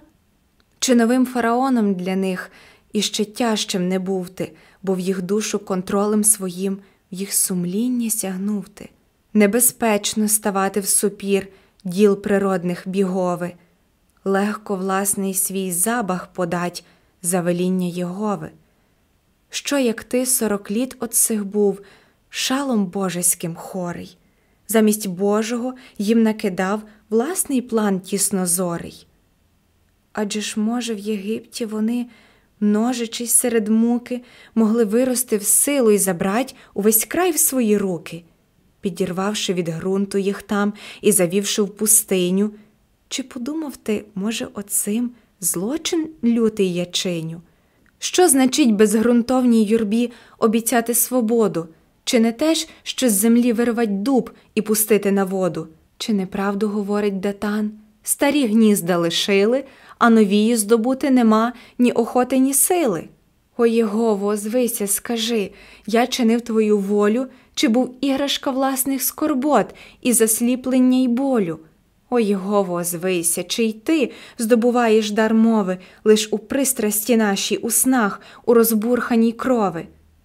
Та Єгова мовчав, лише чуть лиховісні звуки, то квиління гієни в яру, то знов шелеста гадюки. Небезпечно ставати в супір діл природних бігови. В супір це всупереч, наперекір. Е, діл природних бігови, значить, природному перебігу подій. Небезпечно було втручатися в життя цілого народу і вносити в нього якісь свої зміни і корективи. Власний свій запах. Запах це забаганка, примха, якесь бажання, і Мойсей підозрює, що, можливо, е, не Бог до нього говорив, а це була його власна забаганка і бажання е, самоутвердитись, піднестись над кимось е, і отримати владу. Шалом божеським хорий. Шал це як шаленість, коли тебе захоплюють дуже сильно якісь емоції. Мойсей підозрює, що він був хорий, хворий, оцим прагненням е, бути схожим на Бога і мати над кимось владу. Розділ 15 Підіймалося сонце над степ, мов багрове коло, і промінням, мов стрілами тьму, прошибало й кололо. У промінні тім небо гора, мов цариця в пурпурі, над всі гори найвища здійма свої ребра понурі. На найвищому шпилі гори, вище зломів і кантів, хтось недвижно стоїть, мов один з предковічних гігантів. Там високо, над чвари землі, над всі шуми і згуки, він стоїть і до неба простяг розпростерті руки. У сходовому сяйві небес, пурпуровім промінню, колосальний його силует видно геть у пустиню. І летять із гебрейських шатрів затурбовані зори, мов гонці до гіганта того на осяяні гори. Се Мойсей одні одним уста промовляють несміло, та не вимовлять того, що там у серцях защеміло. Се Мойсей на молитві стоїть, розмовляючи з Богом, і молитва та небо боде, мов поломінним рогом, хоч заціплені міцно уста і не чуть його мови, але серце його розмовля і кричить до Єгови. Підіймається сонце, пала, вся небесна стеля, і стоїть на молитві Мойсей, нерухомий, як скеля.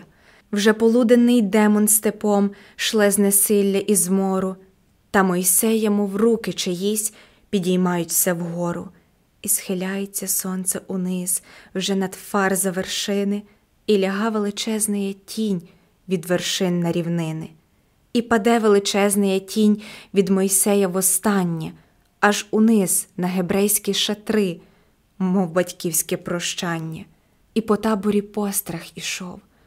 Боже, щоб усю хвилю не закляв нас пророк, бо клядьба мала б дивну силу. Від такої молитви тремтять земляні основи, тають скелі, як віск, і дрежить трон предвічний Єгови. І як він заклене нас тепер, і як сонечко сяде, то весь люд і весь край сей вночі без полики пропаде в пурпурі. Пурпуровий це фіолетово-рожевий, а пурпур це дорога тканина такого кольору. Е, світало, сонце підіймалося над степом і е, створювало такі такі неймовірні кольори на небі, і це небо, наче дорогою тканиною, огортало величезну гору, на якій стояв і молився Мойсей на найвищому шпилі гори. Шпиль це вершечок гори. На найнайвищій горі, на найнайвищому вершечку стояв Мойсей, спілкувався з Богом. Вище зломів і кантів означає вище е, різних перепадів гір, гострих якихось вершин, заломів м, гірської породи, вище оцього всього стояв Мойсей. Колосальний це величезний, величний і гігантський. Затурбовані зори це стурбовані погляди, були спрямовані на Мойсея, коли він молився, усі, усі, усі люди, весь ізраїльський народ стурбовано дивився на нього, і всі хвилювалися, щоб він раптом не прокляв їх. І молитва та в небо боде, мов поломінним рогом. Боде, бодатися, бодати означає е, старатися переборювати труднощі. Поломіний означає полум'яний, вогняний. Складалось таке враження, що Мойсей настільки сильно і цілеспрямовано молиться до Бога, що ця молитва мало не вогняним потоком прямує в небо. Фазга це назва гори. Розділ 16 а Мойсей борикався, горів, добивався до ціли, а як ніч залягла на горі, впав на землю зомлілий. Захиталася скеля під ним із усіма шпилями, і безтямний лежав він, немов у колисці у мами. Якась пісня тужлива над ним сумовито бреніла, і рука колихала його, пухова сніжно біла, і почулися тихі слова Бідний, бідний мій сину. Ось що з тебе зробило життя за маленьку часину. Чи давно ж я плекала тебе і водила за руку, чи на те ж я дала тебе в світ, щоб терпів таку муку, скільки зморшків на твоїм чолі, і зів'яли все тіло, і волосся, що гладила я, наче сніг побіліло. А колись ти від мене притьмом рвався на бої та герці. Бач, до чого дійшов, а скажи кілько ран в твоїм серці. Бідна, бідна дитино моя, потерпи єси много, що й сьогодні, на сонці весь день, і пощо було того? На молитві в народу свого і минуле й будуще, ти молитвою вникнути рад. Ох, дитя невидюще. Ось я камінь із кручі зіпхну, і піде він валиться, від скали до скали, з яру в яр, і скакати, і биться. Тут покине шматок, там другий, і летить, і гуркоче, і чи зна хто, де кожний шматок заспокоїться хоче? Я тверджу, і Єгова не зна, і молись, хоч і клінно, і де мусить упасти шматок, там впаде неодмінно.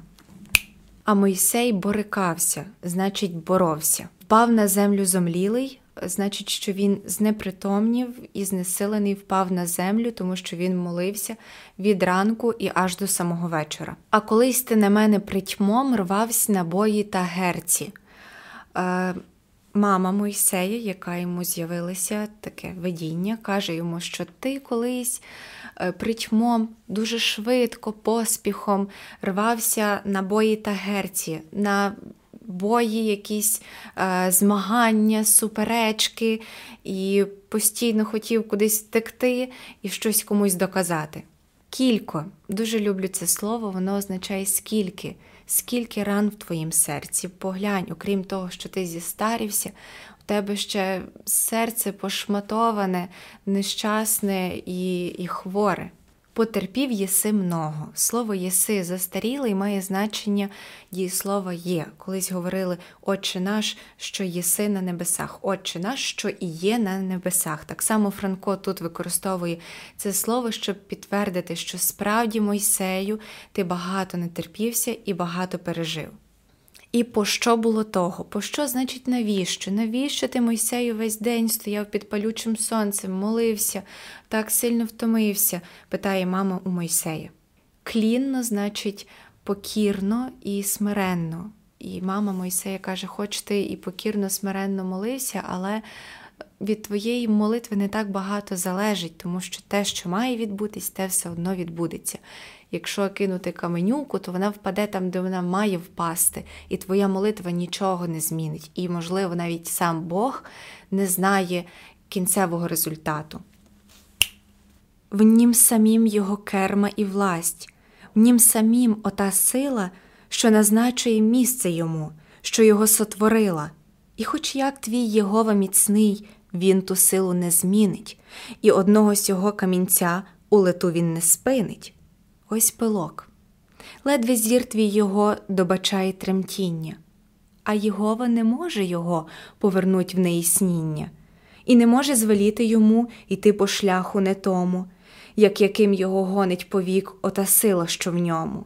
Це ж пилок, що ж казать про народ, многодушну істоту, де в рух мас вносить кожна душа частку свого льоту Про Оріона пісню ти чув, про гіганта сліпого, що, щоб зір відзискать, мандрував аж до сонця самого, а на плечах поводиря ніс сміхованця хлопчину, що показував шлях йому все, інший в кожну хвилину. Ти до сонця веди мене хло. Той вів рано до сходу, а на південь в полудне, під ніч до західного броду. А Оріон іде все та йде, повний віри в те сонце, повний спраги за світлом, що ось йому блисне вже конче. Через гори й море свій хід велетенський простує, і не зна, що на плечах його хлопчик з нього жартує. Сей Оріон то людськість уся, повна віри і сили, що в страшному зусиллі спішить до незримої ціли. Неосяжної любить вона вірить в недовідоме, фантастичний, щоб осягнуть топче рідний знайоме, строїть плани не в міру до сил, ціль не в міру до актів, і жартує з тих планів її хлопчик, логіка фактів. І як той дивовижний сліпець, що чужим очам вірить, все доходить не там, куди йшла, в те трафляв, що не мірить. А ти молишся, бідне дитя. Де твій розум, де сила? Ти ж хапаєшся піну благать, щоб ріку зупинила. Керма або кермо це руль. Е, кожен народ, як і кожна людина, має всередині себе певну силу, яка ним керує. Йому не потрібен господар, поводир і хтось, хто скаже, що йому робити. Є внутрішня сила, яка веде тебе в правильному напрямку. Ось пилок, ледве зір твій його добачає тремтіння. Ледве, значить, ледь-ледь на силу ти можеш побачити піщинку і побачити, як вона рухається, як вона тремтить у повітрі, повернуть в неісніння, тобто в неіснування, зробити так, щоб чогось не існувало. В цьому випадку навіть сам Бог не може зробити так, щоб пилку не існувало. Він є сам по собі, і це факт.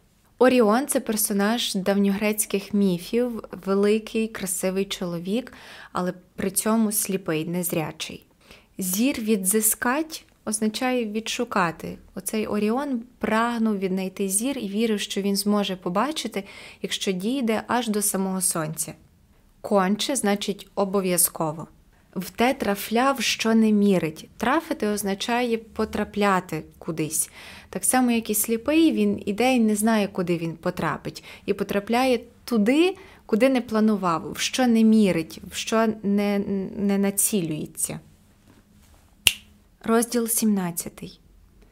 Щось було спочатку в тих словах, наче чисті води, віяв свіжістю, добрістю з них якийсь дух охолоди, та помалу душне щось стягло, наче самом пустині, і робилося лячно, немов в ніч без світла дитині. І жахнувся Мойсей, із землі підволікся на силу, і сказав: Пощо мучиш мене, поки ляжу в могилу? Ти не мати моя, з твоїх слів не любов помічаю. Ти не мати, о ти Азазель, темний демон отчаю. Відступись, заклинаю тебе, тим ім'ям штирочертним. Я не вірю тобі, ти брехун, хоч ти будь і безсмертним. І почулися тихі слова, нерозумна дитина. Ти клянеш мене ним, а я ж сам його сили частина. Що мені твоя вбога клядьба? Ти б умер із очаю, якби сотою частку лишень знав того, що я знаю. Ти кленеш, як твою сліпоту, ткнув промінчик пожежі, в якій я живу, і він понад всі часу й простору межі. Ось розсуну ще крихту тобі, тіснозорості таму. Глянь на край той, що він обіцяв про отцю Аврааму і забрис увесь захід огнем, і уся Палестина. Стала видна Мойсею згори, мов широка картина, а незримий товариш його знай потихо говоре. Бачиш зеркало чорне внизу, сеє мертвеє море, а по той бік високі шпилі до небесної стелі простягаються круто рядом, все там кармелю скелі. Глянь на північ, де гори Сіон. Євусеї кочують, а як крикнути добре згори, а мореї почують. Помалу означає помаленьку поволі. Самум пустині. Самум це пекучий, дуже сухий сухий вітер, який час від часу зривається в пустелі. Заклинаю тебе тим ім'ям штирочертним. Штирочертний це той, який складається з чотирьох літер. Бога ще називають Яхва. І Мойсей заклинає і наказує демону відступитися від нього і ніби захищається ім'ям Бога. В Бога клятьба це такі якісь бідненькі, нещасні, смішні прокльони, яких цей демон зовсім не боїться. І йому не страшно, тому що він, як і Бог, існує поза межами простору і часу. Він знає абсолютно все про всесвіт і каже Моїсею, що якби ти дізнався хоча б крихту того, що знаю я, ти би просто з божеволі, не знаю, помер і кудись би втік переляканий. Я б показав тобі тільки тільки шматочечок правди, привідкрив тобі е, зовсім трохи, не знаю, просвітлив тебе зовсім зовсім одним промінчиком світла, і ти вже тут розпереживався, тому що ти мені тут погрожуєш, чесне слово. Мертве море це насправді величезне озеро, яке знаходиться біля Ізраїлю. Воно мертве, тому що в ньому не живуть ніякі рибки і не ростуть ніякі водорослі, е, бо воно має дуже-дуже великий рівень солоності. Через це там нічого не може жити. Кермель це назва гори. Сіон це пагорб, який для євреїв є символом оцієї землі обіцяної. Євусеї це народ, який е, жив трошки раніше до євреїв, так само, як і Амореї. Оця срібна стрічка Йордан в мертве море впадає, близько устя його Єрихон бродового жадає. Одинока долина над ним, та тісняться до неї амоніти по себе кріки, по той бік хананеї а на заході гори, верхи, полонини широкі, а на північ мале озерце і знов гори високі. Ось тобі й Палестина уся, край овець і ячменю, від Кадеса до Кармеля всю, мов затулиш у жменю. Ні шляхів тут широких нема, ні до моря проходу. Де ж тут жить, розвиваться, рости і множиться народу? Та відмовив понуро Мойсей. Хто дав з каменя воду? Той сей край перемінить на рай для свого народу. Єрихон це одне з міст, яке знаходиться в Палестині. Близько устя його Єрихон бродового жадає. Устя це гирло річки. В цьому випадку, очевидно, що Йордан. Єрихон це місто. Бродовий це плата, яку потрібно внести для того, щоб перейти в брід пішки річку. Тобто оце місто вимагає платню для того, щоб перейти річку Йордан. Трошки складно. Амоніти і хананеї це теж назви різних народів. Кадес це теж назва місцевості, і в цьому розділі демон показує Мойсею з цієї височезної гори усю усю усю землю е, обіцяну, до якої вони так довго йшли, і каже, що тут нічого класного немає, окрім того, що тут і так уже живуть інші народи, і вони вже зайняли територію. І користуються там водоймами і певними ресурсами, то тут немає ні якихось великих торгових шляхів, ні виходу до моря. Ну, те, за що зазвичай е, борються різні народи і влаштовують війни. Тут нічого немає, тут небагато місця. Чого ви сюди приперлися? Заради чого це все? І Мойсей йому відповідає, що той, хто з каменя здобув воду і видав воду, той може зробити з будь-чого, з будь-якої місцевості, з будь-якої землі справжній рай. Він це говорить про Бога, що Бог подбає про єврейський народ. Розділ 18. Знов почувся притишений сміх. Віра гори ворушить. Та поглянься й новий ряд картин, те, що статися мусить. Бач, як сунеться плем'я твоє, як Йордан переходить, Єрихон добуває і скрізь у річках крові бродить. Ось століттями йде боротьба за той шмат Палестини, Амореї, Гебреї, Хета, Амалик, Філістини. Ось гебрейське царство, що сліз коштуватиме й крові, і заважить у судьбах землі, як та муха волові. і не вспіє воно розцвісти і розлетиться на части, щоб у пащу могутніх сусід часті за частю упасти. Ось поглянь, які хмари летять від Дамаска й Галаду. Сейде Ассур гебреєм несе і руїну й загладу. Хетти це давній народ. Амалик або Амалекітяни, або Амалекіти це назва народу, які ворогували з євреями. Філістини теж назва народу. Дамаск це назва міста, Асур або Ашур також назва міста. Галада або Галаад або Гілеад це назва місцевості в Ізраїлі. В цьому розділі е, демон показує Мойсею, скільки крові і сліз буде коштувати євреям е, отой шматочок землі, де вони хочуть жити, тому що там уже живе дуже-дуже багато народів, і з ними доведеться воювати. Ось поглянь, червоніють поля, труп на трупі усюди, се піднявся страшний Вавілон на загладу і юди.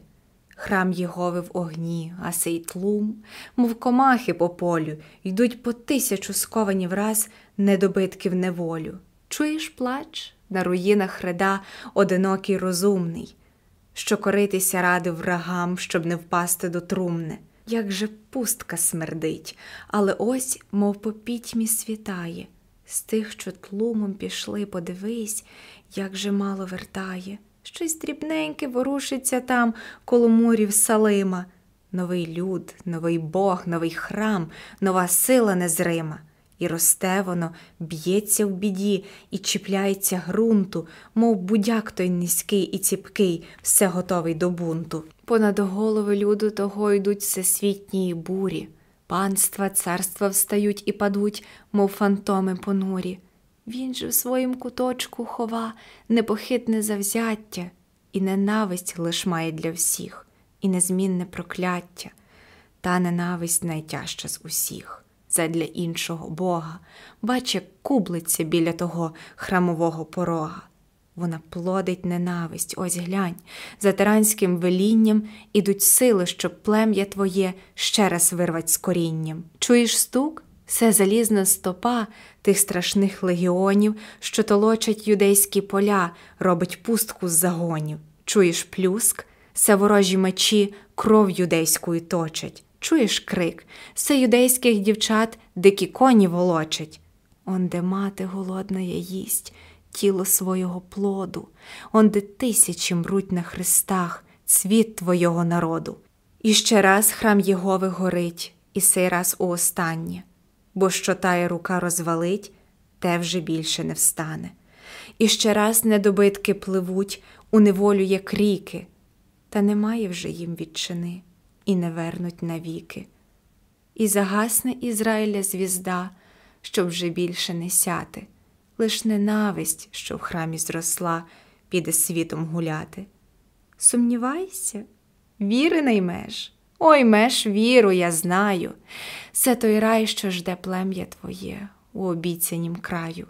Ти трудився для нього. Скажи, було за що трудиться? Щоб наблизився, він, може, ще схочеш палко молиться?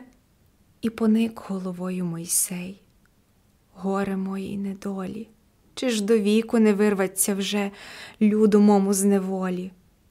І упав він лицем до землі одурив нас Єгова, і почувся тут демонський сміх, як луна його слова. Вавілон це столиця великої держави Вавілонії, яка існувала колись дуже давно. На загладу. Заглада це страшна безповоротна загибель. Тлум це велике скупчення людей, те саме, що натовп. Трумна, простіше труна або домовина. Салим або салім це стародавне місто. Фантом те саме, що привид або примара.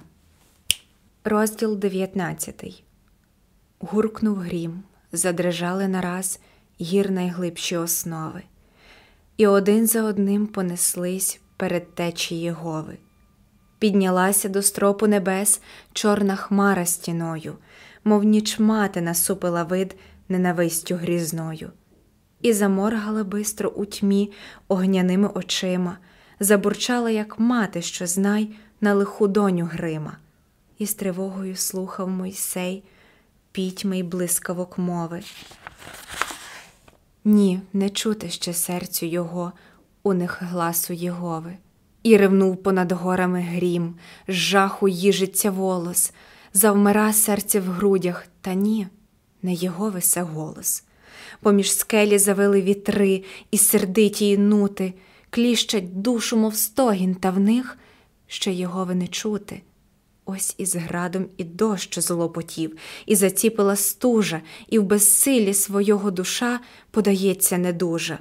Та ось стихло, лиш води дзюрчать, мов хтось хлипає жалю, з теплим леготом запах потяг, стеребінт і мигдалю. І в тім леготі теплім була таємничая мова, і відчув її серцем Мойсей. Все говорить Єгова. Одурив вас Єгова, а ти ж був зо мною на згоді, і контракт підписав і запив могорич при народі.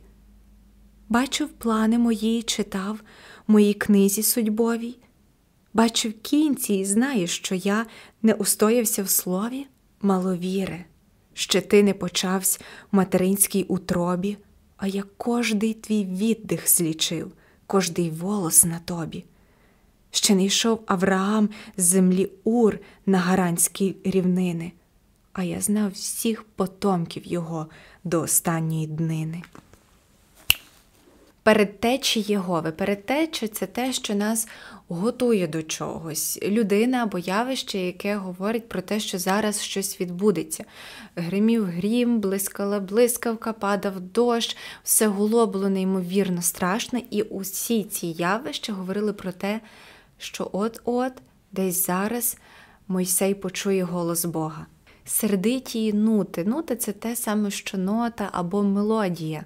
Вітри загули і утворили таку сердиту, сердиту мелодію.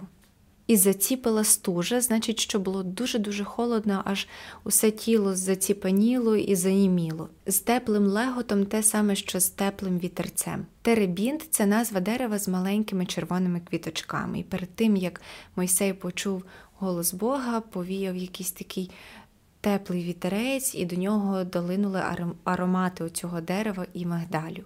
І контракт підписав і запив Могорич. Могорич це частування святкування, коли якась справа завершена або укладено якусь угоду. І коли Мойсей сумнівається у тому, що це Бог до нього говорив, Бог каже: ми з тобою умовно контракт підписали, ми вклали угоду. ти при народі своєму е, про це говорив і це умовно відсвяткував, поклав Могорич. А я знав всіх потемків його. Потемки це як потомки, нащадки. І Господь знав усіх, усіх, усіх нащадків, е, усього ізраїльського роду і народу ще до того, як світ почався. В убогий край ваш вузький і тісний, і багатством не близька а забув, що тісна і вузька, і найбільших колиска. Прийде час, з неї виведу вас на підбої та труди, так як мати дитину свій час відлучає від груди.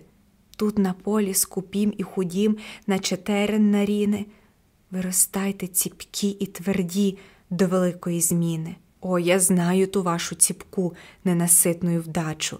Ви б на жизній землі розповзлись на подобу будячу, ви б і тілом, і духом своїм присмоктались до скиби, і зловив би вас мамон усак, як товстючі риби. Та ж в Єгипті вигнулись в ярмі, наїдалися ласо. Відригаться вам буде повік те єгипетське м'ясо. І, зривавшися з цієї землі та розбивши всі карби, ви розвіятись світ здобувать, його соки і скарби. Та за рік я положу твердий на всі ваші здобутки, мов гадюку на скарбі дам вам з них турботи й смутки. Хто здобуде всі скарби землі і над все їх полюбить, той і сам стане їхнім рабом, скарби духу загубить. Своїх скарбів невольник і пан за ціну сліз і крови щоб збільшити їх, мусить він сам руйнувати їх основи. Як п'явка, що кров чужу ссе, йому лік сама гине, так і вас, золотий океан, на мілизні покине.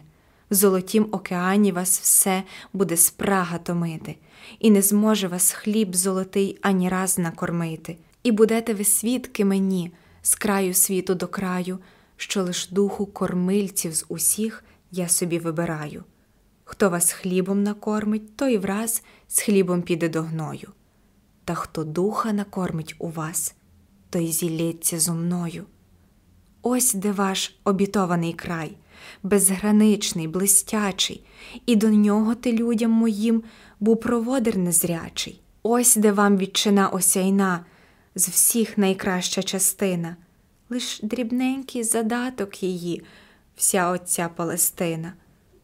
Це лиш спомин вам буде, лиш сон, невгасаюча туга, щоб, шукавши її, став мій люд паном земного круга. А що ти усумнився на мент, що до волі моєї, то, побачивши сю відчину, сам не вступиш до неї. Тут і кості зотліють твої, на взірець і для страху, всім, хто рвуться весь вік до мети і вмирають на шляху. Скиба це відрізаний шматок хліба, скибочка хліба. Це слово має ще інше значення е, ділянка від ораної землі, в яку от-от мають щось посіяти. І, в принципі, обидва значення підходять, тому що Бог дорікає єврейському народу, що їм головне, аби було що їсти. А те, що вони раби, те, що вони гнули шию в Єгипті, були невільні, це їм не має значення. Головне, що там було м'ясо, там було що їсти. Він навіть погрожує, що вам повік воно буде відригатися, оце єгипетське м'ясо, цей присмак рабства. І зловив би вас мамон усак, як товстючі риби. Мамон або мамон значить багатство. Зловить у сак, сак це знаряддя для е, ловлення риби, такий мішечок. Означає, що оце багатство вас спіймало на гачок. І ви тепер його раби, його заручники оцього е, хорошого життя розбивши всі карби, карби це межі і кордони. За рік це як обіцянка. Бог обіцяє, що він не дасть народу єврейському користуватися всіми тими благами, які вони собі здобудуть, а він натомість дам, дасть їм скорботи і смутки через оцю їхню залежність від багатства так і вас Золотий океан на мілизні покине. Золотий океан це така метафора, яка теж означає багатство і хороше життя. І коли цей океан умовно відступить, ви опинитесь на мілизні, на малесенькій водичці, тобто з нічим на руках, в тій же самій бідності і нестачі всього. І в цьому розділі Бог докоряє єврейському народу, що їм важливіше оте м'ясо в Єгипті, щоб був достаток, і вони не думали про всі ці речі, а не якісь е, духовні цінності і їхня власна свобода. І він говорить про те, що всі ваші скарби і ваша земля обіцяна, вона на небесах. Палестина, те, та територія, до якої ви прийшли, це лише такий завдаток, це така дрібка, яку я вам даю але ви маєте бути терплячими і годувати не свій род, а, а свою душу, збагачуватися, щоб бути достойними, дійти до того, що буде там, на небесах. І щодо Мойсея, він каже, за те, що ти засумнівався в моїх словах, в нашій з тобою домовленості, за те, що ти в кінці, в останню секунду зневірився, я не впущу тебе в цю землю. Я не пущу тебе в цю землю обіцяну. Ти бачиш її, але ти не ступиш на неї своєю ногою, ти отут і помреш як приклад для всіх тих, хто все життя ішов до мети і в останній момент не зміг зробити останній ривок і помер на шляху. Розділ 20 Ходить туга по голій горі, мов туман по пустині, сіє думи й бажання свої по широкій країні сипле квіти листки, що давно вже зів'яли й пожовкли, підіймає в душі голоси, що давно вже замовкли. Що ще вчора байдужне було, нині любе й шановне, що ще вчора топтав, оплював, нині святості повне. У гебрейському таборі ніч проминула в тривозі, Скоро світ, всі глядять, він ще там, на скалистій віднозі? Ні, нема.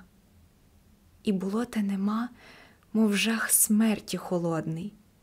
Чули всі, щезло тебе, чого жить ніхто з них не годний.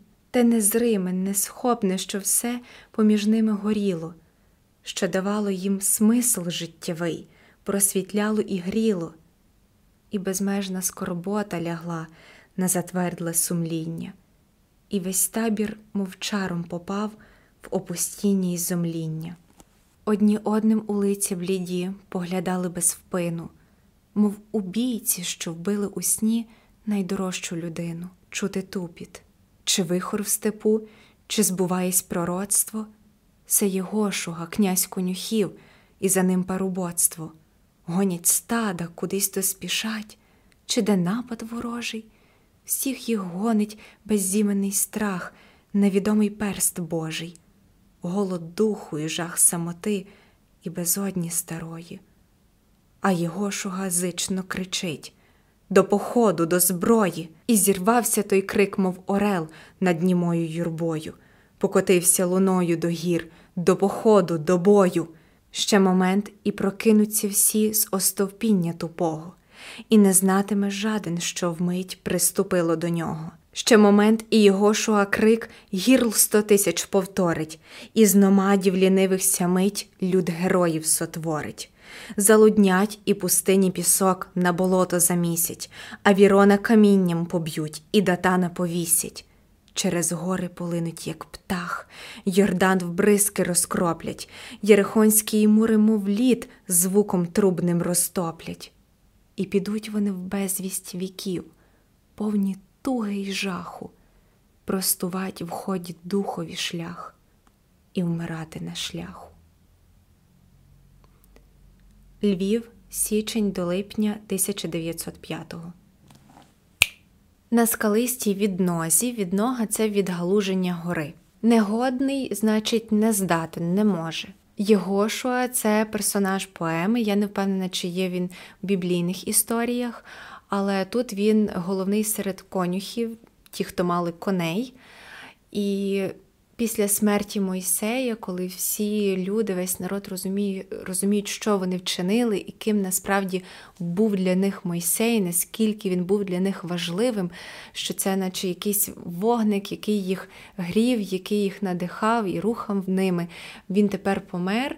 То Єгоша, Єгоша перший е, закликає усіх до походу до бою, він закликає продовжувати рух до землі обіцяної і закликає усіх вбити Авірона і Датана. Номади це те саме, що й кочівники, ті, хто постійно переселяються з місця на місце. І в момент, коли Мойсей помер, і щось у них всіх перевернулося, і вони з кочівників стали е, справжнім народом. Ще момент, і його шоакрик гірл 100 тисяч повторить. Гірл, я думаю, це як горлянки, що ще мить, і оцей крик до походу, до бою. Повторять просто всі люди, весь народ, 100 тисяч людей крикнуть оце. І в цей момент вони з якихось простих, нещасних, лінивих, яких називає Франко, кочівників, вони стануть е, ким? Люд героїв. Вони стануть справжніми героями, справді свідомими людьми, які, які вирішують е, керувати своїм майбутнім і взяти його в свої руки. Це все. Дякую, що дослухали до кінця. Сподіваюся, аудіокнига вам сподобалася і пояснення до неї були для вас корисними. Якщо ви маєте якісь побажання, зауваження, пропозиції щодо пояснень слів, будь ласка, залишайте їх в коментарях. Якщо маєте раптом якісь компліменти, то теж не соромтеся е, там їх написати. Обов'язково поставте пальчик догори, підпишіться на наш канал, тому що це для нас дуже-дуже важливо. Також хочу подякувати школі альтернативної освіти Dream School, які продовжують нас підтримувати за будь-яких часів та обставин. Нагадаю, що озвучила поему Івана Франка Мойсей Я Аліна Козачишин-Чалчинська, і я бажаю вам читати та слухати тільки добрі та мудрі речі.